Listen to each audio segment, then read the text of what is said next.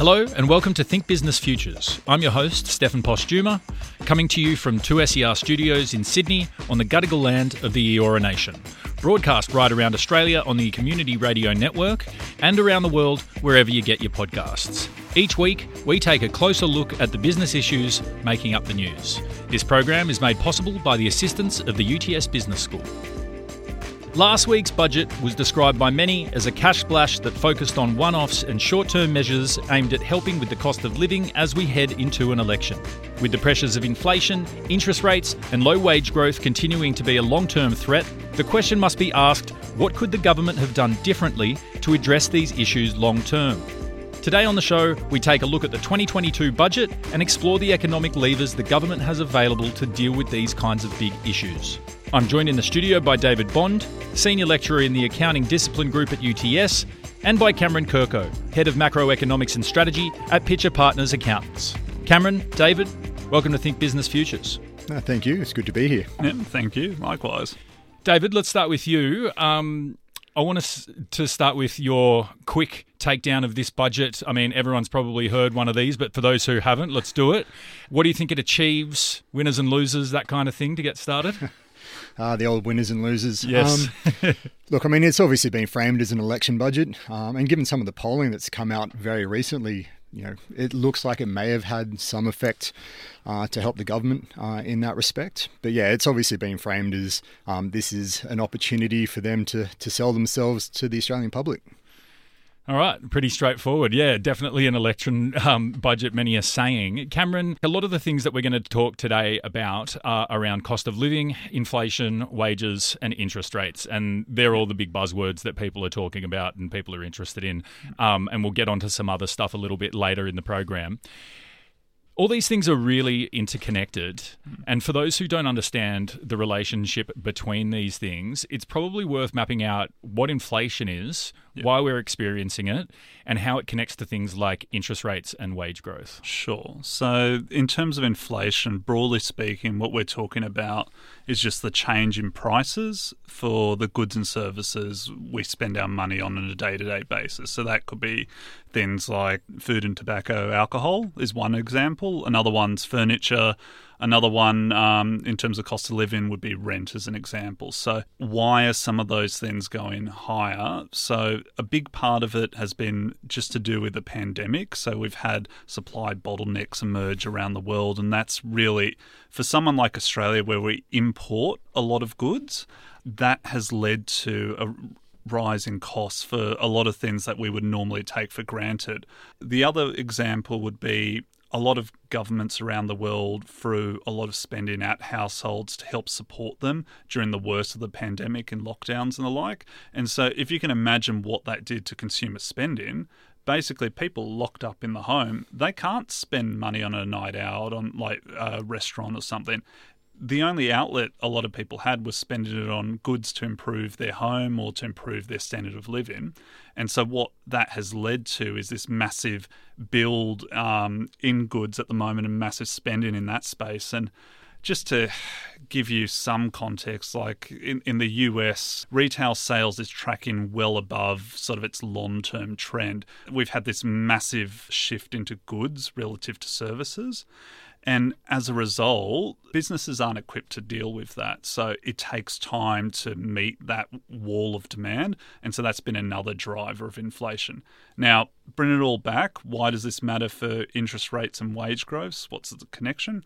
So, wage growth often it's something where the actual workers will um, sort of benchmark what they're asking for from their employers based on the cost of living. So if that's rising, often you'll see some sensitivity to inflation, and so people will be demanding higher wages as a result. On the interest rate side, what the RBA is trying to do ideally is to take the economy on a smoother trajectory, if you will. So if it's running too hot, they will increase rates to try and slow down the rate of growth. And if it's running too weak, that's when you'll typically see interest rate cuts. And what rate cuts are meant to do is to make the cost of borrowing cheaper. And so they encourage further credit creation amongst the banks. And then ideally, that makes its way through into um, more goods and services circulating through the economy and starts economic growth inflecting higher to continue talking about cost of living, as you mentioned, David, you know, a lot of people have called this budget a pre-election cash splash, one-off payments, you know, six-month fuel excise cut, short-term things. Do you see anything in this budget that addresses the cost of living in the long term? Look, I mean, personally, I didn't. Um, I mean, there doesn't seem to be a lot there in that in that long term cost of living point of view. I mean, obviously, and, and coming off the back of the discussion around inflation and, and, and sort of wage growth, I suppose the question is what levers does the government have to pull in relation to dealing with some of those aspects? Yeah. Um, I mean, some of that's coming from other sources. And, you know, you've got shocks from around the world taking place. I mean, even the Ukrainian um, crisis at the moment is is leading to, to impacts on, on Australia and, and commodity prices. So, are there things the government can do to deal with that longer term issue? I might break it up in two ways. There's mm. shorter term fixes they can do. Mm. So one of them would be okay, they halve the fuel excise. If they got rid of the fuel excise entirely, that's a massive cost to the government budget, but it's a massive windfall to households and businesses. So, like, one natural question would be why did they only choose to halve mm. it? Why did they only do it for six months? The other thing that they could do, to your point, as a short term fix, but it kind of requires longer term plan and is what other countries have around the world is terms of strategic reserves. Mm. So you enact a cost in the short term, but in the long term, when you do have these crisis periods where, um, like commodity prices spike, you would ideally have a strategic reserve of, say, oil or other commodities that you could draw down upon. But that's difficult, right? It is. Uh, wasn't it I think Senator Jim Molan that was talking about mm. the, the concerns around the lack of sort of strategic fuel reserves that mm. Australia had. That you know, I think it was only like 30 days, some incredibly short yeah. short period of time that we had these reserves available to us. Yeah. Um, and part of that's just cost, right? Like a lot of governments have really shied away from the cost of building this redundancy because we've had a world where we can get stuff like fuel and that like fuel prices haven't been an issue for what almost a decade. Like mm. you have to go back to sort of 2014 when oil prices were at really elevated levels and energy was a really big concern. And another example of a lack of longer term thinking would be, I guess, the UK and the the lack of redundancy they had there. And then when you've had energy prices spike in Europe in recent months since the start of this year, you've had a whole bunch of UK um, energy retailers. So these are people you would go and buy, you know, your your power from. They've all collapsed. And a big part of that is because of how slow the regulator has been to adjust to the shift in um, wholesale energy prices over there. And so these guys are offering consumers a fixed rate but in the meantime, their cost to actually deliver that has massively spiraled out. This and is that's sorry, yeah. yeah.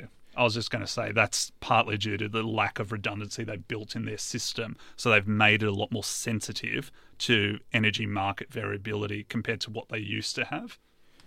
I mean, the thing that sort of springs to my mind is mm. it's almost i mean whilst this is a discussion around the budget and, mm. and the impacts of that and the election coming up there almost feels you know, not just in Australian leadership, but more globally, that the system has changed. I mean, supply chains are now under increasing pressure. This mm. because, you know, the globe as it was as was as what it was has sort of somewhat changed. I mean, we have China doing what China's doing. Mm. Um, we've got issues in Europe, and that old model of how the world operated has it just felt subtly shifted. Mm.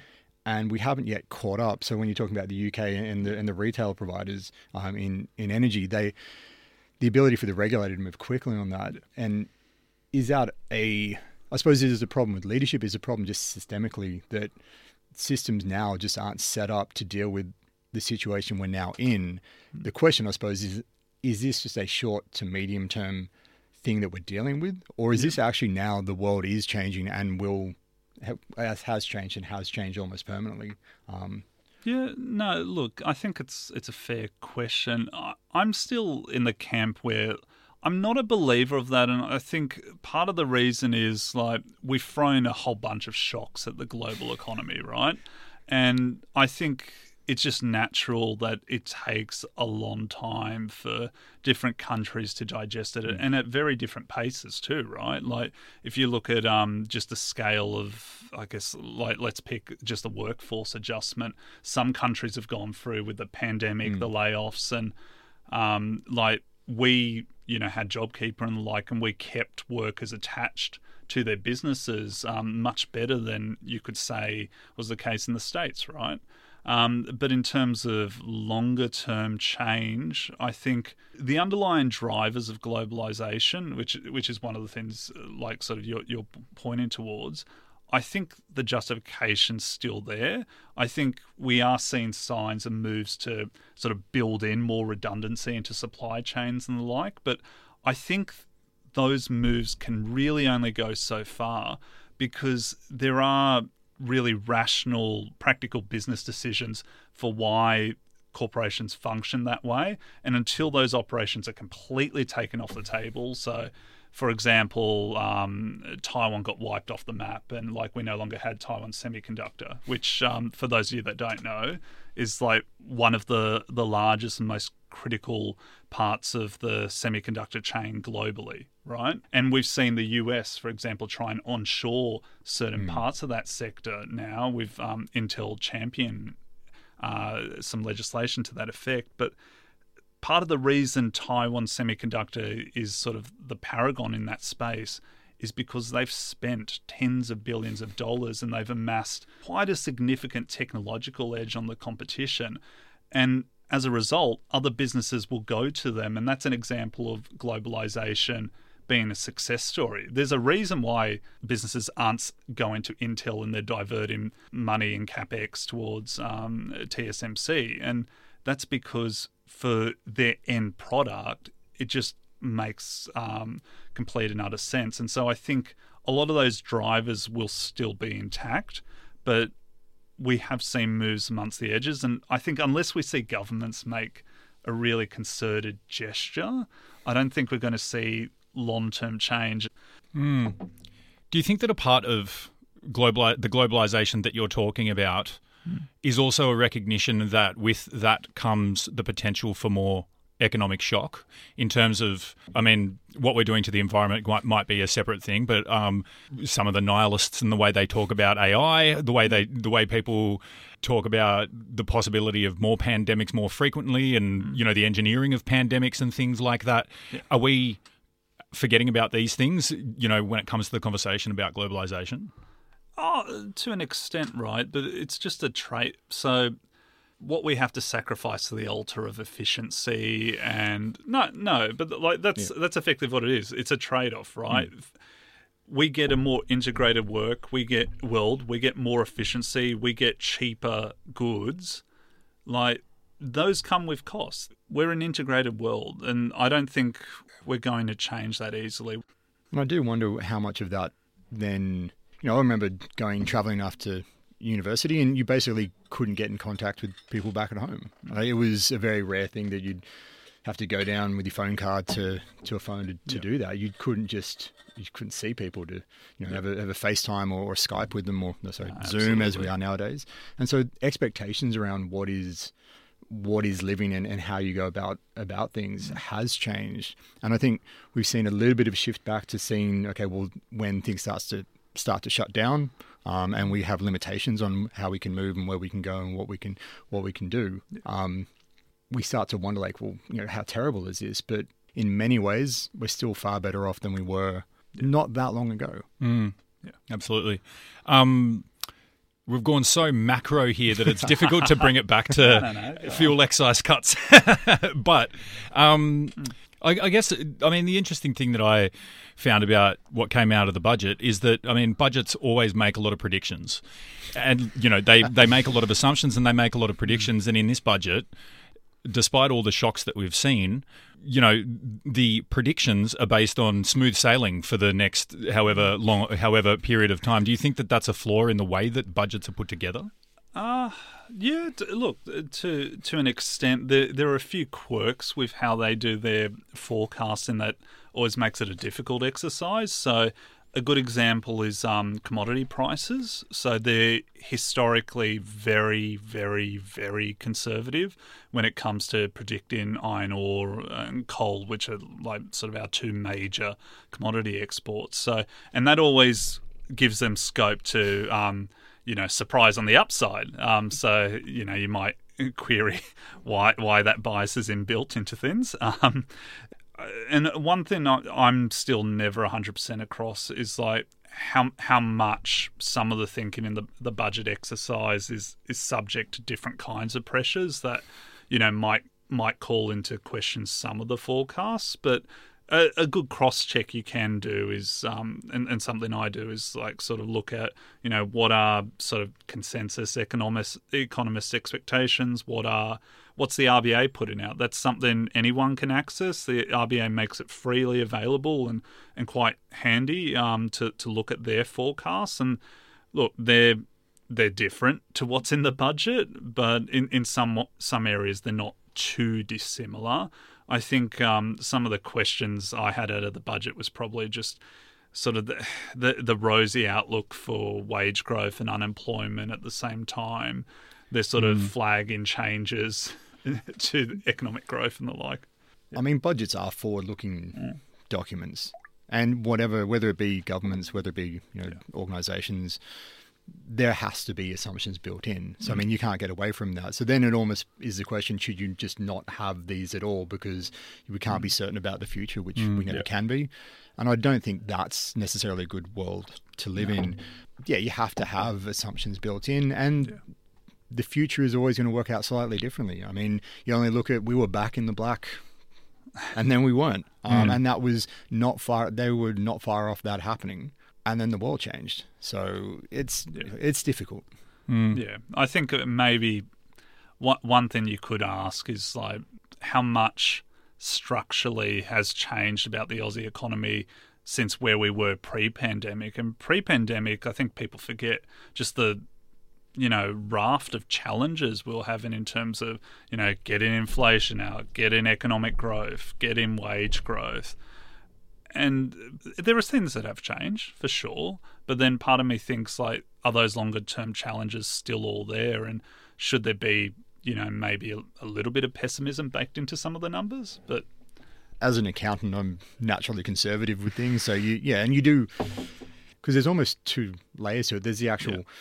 there's the actual budget exercise and, and, the technical elements of it but it's mm. also how it's conveyed um, and the and the and the messaging that comes from that and how does you know as a document as a political document to the person in the street who they're not going to sit down and read no. read the papers um, so they're not going to be going through that with a fine-tooth comb. So they're getting that high level kind of this is what's happening we're going to see fuel get cut or fuel fuel excise cut and fuel prices drop a little bit. You know you're going to see the the tax, uh, the extension, or not the extension of the um, the offset, but just the add on for this yeah, extra little period of time.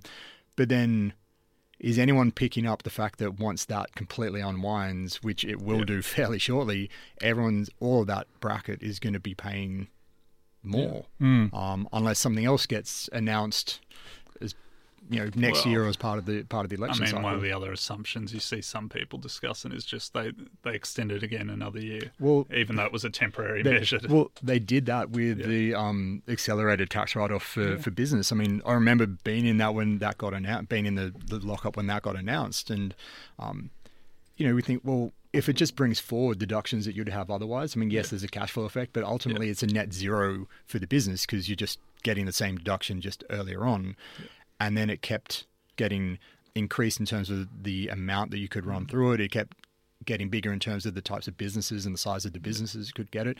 And I don't know if it. I'd have to double check. I don't know if it's actually come off now, but yeah. it just seems to now be baked in that this accelerated depreciation is now just a part of the system. Mm. Um, so yeah, I mean, how much do temporary things, yeah. um, and a, and a um, a colleague of mine actually sort of pointed out, you know, how many um, how many times does something have to be temporary before it becomes just a permanent thing? Mm. Yeah. To finish off, mm. I want to talk about the difference between good policy and good politics and how much that affects, um, you know, the levers that the government are willing to pull when it comes to dealing with these kinds of issues. You know, people have floated ideas around just making a cut in the fuel excise applicable to those who are hit hardest by fuel costs, changing things for certain segments of the population. When you talk about housing affordability and, and that sort of thing, I mean, a lot of people say that Shorten basically lost the, the last election on his negative gearing policy, and it's something that you know governments are just completely scared to touch nowadays.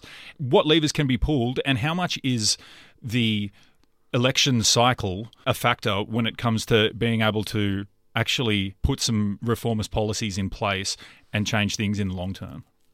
I think, look, the pressure's there, and it will, whether whoever it is, like Labor or Liberal, it'll lead towards them sort of um, steering away from certain policies, particularly where, like Australia, like any other country, you've got some pretty powerful interest groups, and so some things just aren't going to be politically tenable when you try and put, you know, your practical thinking hat on, you're like, okay, so some kinds of reforms probably aren't that easy to do.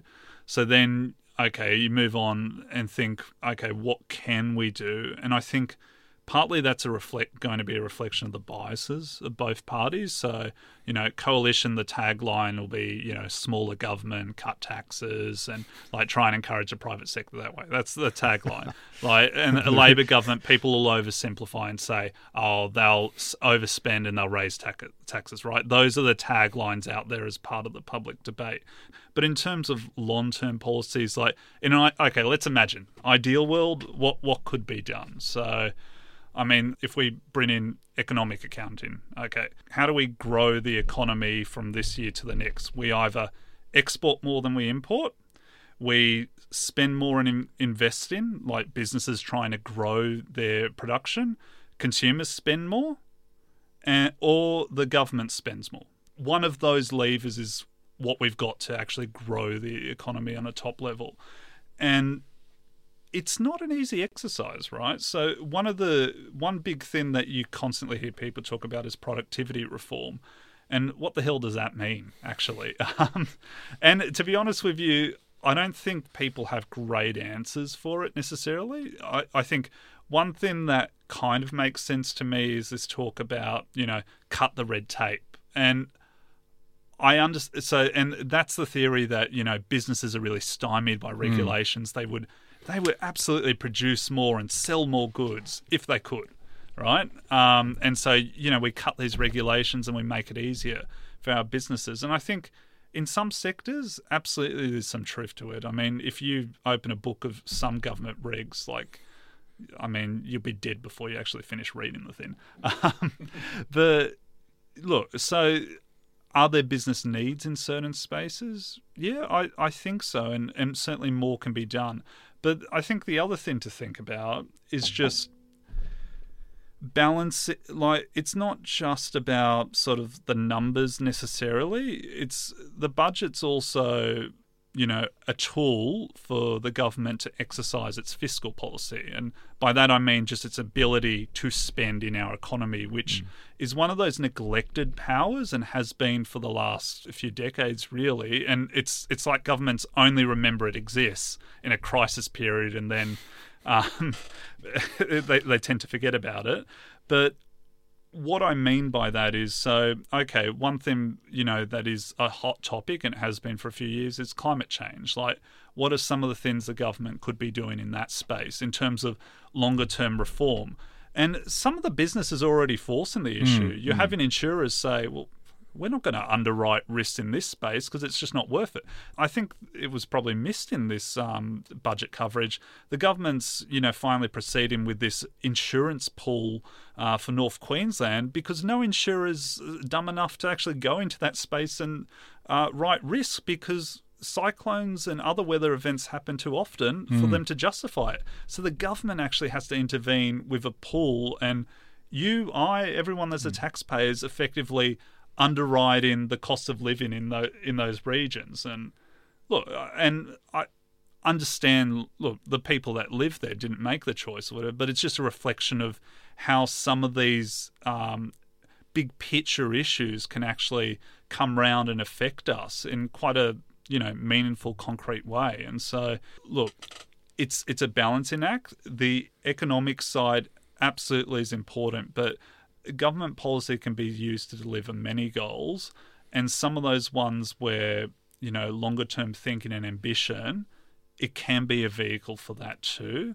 And so, whether it's something like productivity reform or something like climate change, government policy is one way we can encourage it. And like businesses are already doing it. You you pick up the average annual report today and things like ESG, the environment, are much more topical than they were even five years ago. Well, yeah, I mean, directors mm. are becoming far more aware and, and the risks for business yeah. are far more aware of these issues because it, you know, if you're moving away from that myopic sort of short termism, yeah. um, you know, they realize these things are going to have impacts on their organizations down the mm. line. So they can't just ignore them because they are going to come, you know, they some of those things are going to come home to roost. Um, on a, I suppose a slightly different vein is actually something um, that was raised earlier on about framing winners and losers from budgets and the way that that narrative often gets mm. you see it so often now it, it just becomes the default that the next day there's going to be here the winners here the losers it